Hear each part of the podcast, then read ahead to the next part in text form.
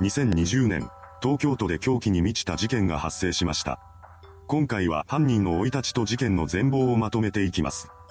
後に事件を起こすことになる男、佐藤義人は母子家庭で育ちました。学生時代の佐藤はおとなしい性格だったらしく、あまり目立たない生徒だったそうです。2013年に福祉系の専門学校を卒業した後は老人ホームの介護職員として働いています。そして交際していた女性と結婚し、子宝にも恵まれました。そのようにして順風満帆な生活を送っていた佐藤ですが、その幸せはほどなくして終わりを迎えます。結婚生活の中で夫婦の間に亀裂ができてしまい、離婚することになったのです。また、子供の親権も妻が持つことになりました。こうして独り身になった佐藤は母親と共にアパート暮らしをするようになります。そうした日々の中で彼は老人ホームの介護職員を辞め、東京都内の保育園に保育士として再就職したようです。園内での彼は真面目に仕事をこなしていたらしく、トラブルを起こすようなこともありませんでした。そのため同僚や上司からは信頼されていたそうです。しかし、それはあくまでも表の顔でした。妻との離婚後から佐藤は少しずつ危険な動きを見せるようになっていたのです。具体的には街中で見かけた面識のない女性を付け回すなどしていました。彼は相手に気づかれないようにストーキングを繰り返したのです。ターゲットにしている女性は決まった相手ではなく、毎回街中で物色をしていました。佐藤のこうした行動は性的欲求から来るものだったと言います。彼は密かに女性を襲う機会を伺っていたのです。ストーキング以外にも、佐藤はマッチングアプリを利用して女性の物色をしています。しかし、そこでは女性とつながることが難しかったのでしょう。結局彼は街中でターゲットの選定をすることにしたようです。佐藤は自宅アパートがある東京都豊島区内で好みの女性を探し回ります。そして2020年9月24日に仕事を終えて家に帰る途中だった当時35歳の女性富塚沙織さんに目をつけたのです。富塚さんに狙いを定めた佐藤はいつものように彼女を尾行します。そうして富塚さんが住むアパートを突き止めたのです。後をつけられていることに気づいていない富塚さんはドアの鍵を閉めないまま奥の部屋に行ってしまいました。彼女が部屋に入ったのを確認した佐藤はそっとドア前まで移動します。そして試しにドアノブを回してみました。そこで彼は鍵がかけられていないことに気がついたようです。今が部屋に侵入するチャンスだと考えた佐藤はすぐさま犯行計画を決行することにします。彼はドアを開け放ち、富塚さんがいる室内へと押し入りました。そして驚く彼女に襲いかかったのです。佐藤は富塚さんの抵抗を受けながらも当初の目的だった強姦を果たします。しかしその最中に顔を富塚さんに見られてしまいました。そうなってから佐藤は焦り出します。彼の右目の下にはできものがあり、その特徴から自分が犯人だと特定されるのではないかと考えたのです。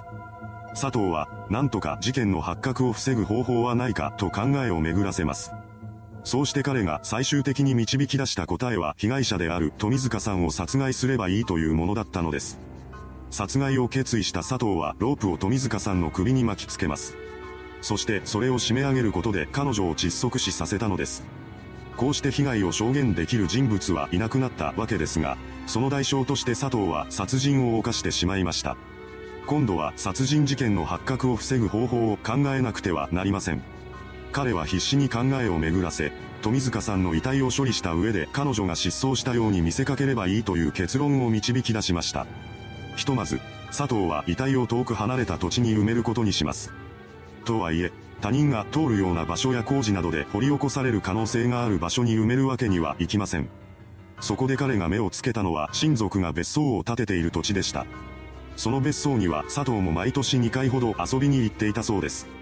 そのためそこならば自由に出入りをすることができますし、遺体を埋めているところを見つかる心配もありません。また、私有地であることから土を掘り起こされることもないだろうと考えたのです。そのようにして死体遺棄の計画を固めた佐藤ですが、すぐに計画を実行しようとはしませんでした。遺体を運び出すのは目立ちますし、スコップなどといった用意しないといけないものもあったからです。現場となった部屋を出る際、佐藤は富塚さんの鍵を使ってドアを施錠しています。そして翌日の25日に今度は車に乗って犯行現場となったアパートを訪れました。それから佐藤は部屋に放置していた遺体を車に乗せ、現場から走り去ります。そうして彼は遺体を栃木県那須町の別荘まで運びました。ただ、その場ですぐに遺体を埋めようとはしていません。この時点でかなりの時間が経過しており、翌日の予定が迫っていたからです。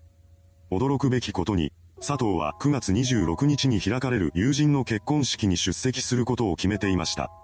おそらくは普段通りの生活をした方が自分の関与を疑われづらいと考えたのでしょう。彼は遺体を置いてきたまま結婚式に参列しています。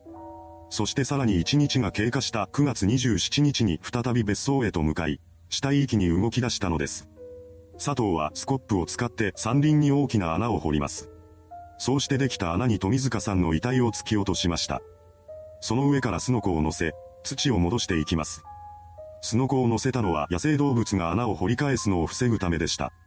こうして死体遺棄を終えた佐藤はその他の工作活動も行っています。彼は人気のない山林で現場宅から運び出した富塚さんの衣類や財布などを燃やし尽くしました。衣類やキャリーバッグなどをアパートの部屋から持ち去ることで、富塚さんが自分の意思で失踪したように見せかけることができると考えたからです。さらに、現場となったアパートに何度も出入りし、室内を掃除することで自身の指紋などといった痕跡を消し去っています。こうして隠蔽工作が終えられました。ただ、これで佐藤による卑劣な犯行が終わったわけではなかったようです。彼は事件後もマッチングアプリを利用して女性の物色をしています。もしかしたら、第2のターゲットを選定していたのかもしれません。さらに、東京と埼玉で女性を狙ったわいせつ事件を3件も起こしています。ただ、これらの事件で佐藤が現行犯逮捕されたりすることはなかったようです。被害者らの申告によって事件の存在自体は明らかになったものの、犯人の特定にまでは至りませんでした。そんな中、富塚さんが行方不明になっていることが発覚します。その事実は関係者を通じて警察に届けられました。これを受けた警察は彼女が事件に巻き込まれた可能性があるとみて捜査に動き出します。ですが、室内から富塚さんの行方につながる痕跡を見つけ出すことはできませんでした。そこで捜査員はアパートの近くに設置されていた防犯カメラの録画を確認します。するとそこには何度も部屋に出入りする佐藤の姿が映り込んでいたのです。こうして捜査線上に彼の存在が浮上しました。佐藤が事件に関与していると睨んだ警察は彼の元を訪れて任意同行を求めます。すると佐藤は、なんでだろうとつぶやき、とぼけたような様子を見せました。おそらくは完全犯罪を成し遂げたと考えていたのでしょう。しかし、捜査員の追及から逃れることはできませんでした。結局佐藤は12月5日に行われた取り調べの中で自身の犯行を自供し始めます。これを受けた警視庁が那須町内の山林を掘り起こしたところ、地中から富塚さんの遺体が発見されました。そこで警察は翌日の12月6日に佐藤を死体遺棄容疑で逮捕しています。その後、佐藤は取り調べの中でこう語り出しました。面識のない女性の家に金目的で入った。顔を見られ抵抗されたので殺した。こうして今回の犯行が金銭目的でもあったことが明かされたため、警察は2021年1月に強盗強制性交殺人の容疑で佐藤のことを再逮捕しました。この被疑罪名がついた事件が起こったのは44年ぶりのことだったそうです。これを受けて刑が重くなることを危惧したのか、裁判での佐藤は金銭目的としていた犯行動機をわいせつ目的に一変させています。実際、彼が富塚さんの金やカードを使ったような形跡は見られませんでした。当初は性犯罪者として逮捕されることに抵抗を感じて金目的だったと語ったのだと思われます。殺害事件を起こした後に3件のわいせつ事件を起こしたことについてはこう説明しました。女性を殺めた罪の意識があり、事件を起こして警察に捕まりたかった。新たな被害者が出た方が警察が早く動くと考えました。驚くべきことに、佐藤はわいせつ事件を起こした動機を捕まるためだったなどと語ったのです。それならば、一体なぜ彼は警察が任意同行を求めた際にとぼけた発言を重ねていたのでしょうか。後半での佐藤の主張は筋が通らないものばかりです。こうした供述を受けた検察側は、周到な犯行で極めて自己中心的と非難し、無期懲役を求刑しました。一方の弁護側は、計画性はなく、凶器なども用いていないと説明し、刑の減刑を求めています。なお、富塚さんの遺族は裁判員に対して次のように訴えかけました。被告は人間の皮をかぶった悪魔。残酷で卑怯な犯行は絶対許せない。裁判員には、娘を自分の娘と思って判決を考えてほしい。判決公判は2022年3月17日に開かれています。そこで東京地裁は今回の犯行を残忍で身勝手、酌量の余地は全くないと非難し、侵入した見ず知らずの男に命まで奪われ、女性の恐怖や屈辱、無念は筆舌に尽くしがたいと述べました。その上で佐藤に求刑通り無期懲役判決を下しています。いかがでしたでしょうか。強姦の末に事件の発覚を恐れた犯人が殺人までをも犯した事件。その卑劣な犯行内容や裁判での不誠実な態度を知った世間からも多くの非難が集中しました。一審では無期懲役が言い渡されましたが、まだ裁判が続く可能性は残されています。今後の展開にも注目が集まります。それではご視聴ありがとうございました。